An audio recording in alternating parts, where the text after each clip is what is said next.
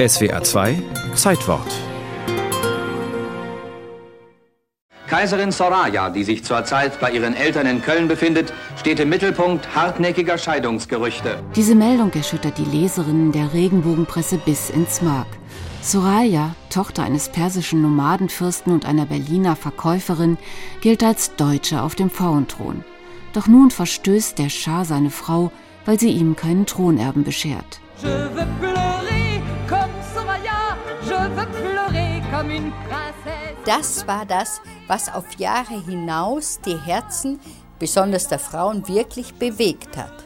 Von der Ministersfrau bis wirklich zur kleinen Verkäuferin, die Tränen vergossen haben, auch vor mir, über das Schicksal von Soraya. Erinnert sich Klatschreporterin Lia Awe.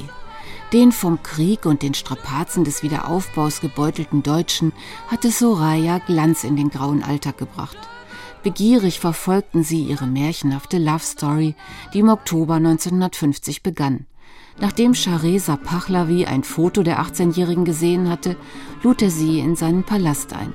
Es war wirklich eine Liebe auf den ersten Blick, wie man so sagt. Und ich habe gesagt, okay, das gefällt mir sehr, ich heirate ihn. Zur Traumhochzeit im Februar neunzehnhunderteinundfünfzig trägt Soraya ein zwanzig Kilo schweres Kleid von Dior, besetzt mit Diamanten und Perlen.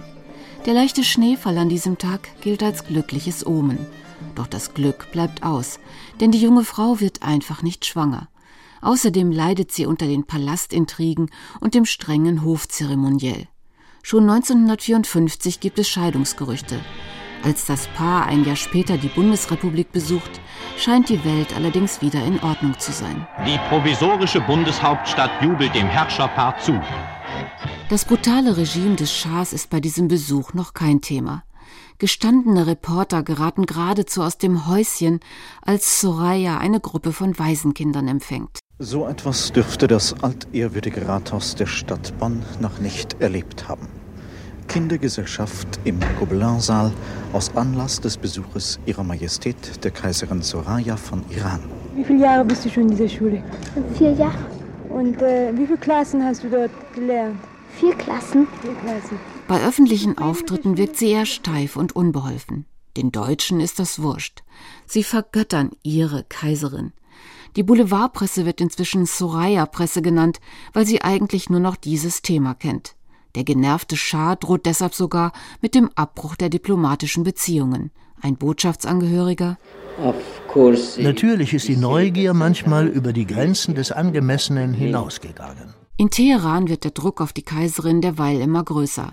Als der Schah vorschlägt, sich eine Nebenfrau zu nehmen, die den ersehnten Thronfolger gebären könnte, lehnt Soraya entrüstet ab. Nach sieben Jahren ist das Märchen zu Ende. Am sechsten April neunzehnhundertachtundfünfzig lässt sich Reza Pahlavi mit großer Trauer von seiner Frau scheiden. Für ihre deutschen Fans bricht die Welt zusammen. Die fünfundzwanzigjährige selbst findet sich dagegen recht schnell mit der Trennung ab. Am Anfang leidet man etwas. Aber dann habe ich realisiert, dass es schließlich etwas war, das mir meine Freiheit wiedergegeben hat. In dem Sinne war es für mich auch eine Erlösung. Ausgestattet mit einer millionenschweren Abfindung führt Soraya ein Leben als Jet-Set-Prinzessin zwischen Paris, Rom, München und Marbella, immer verfolgt von den Paparazzi.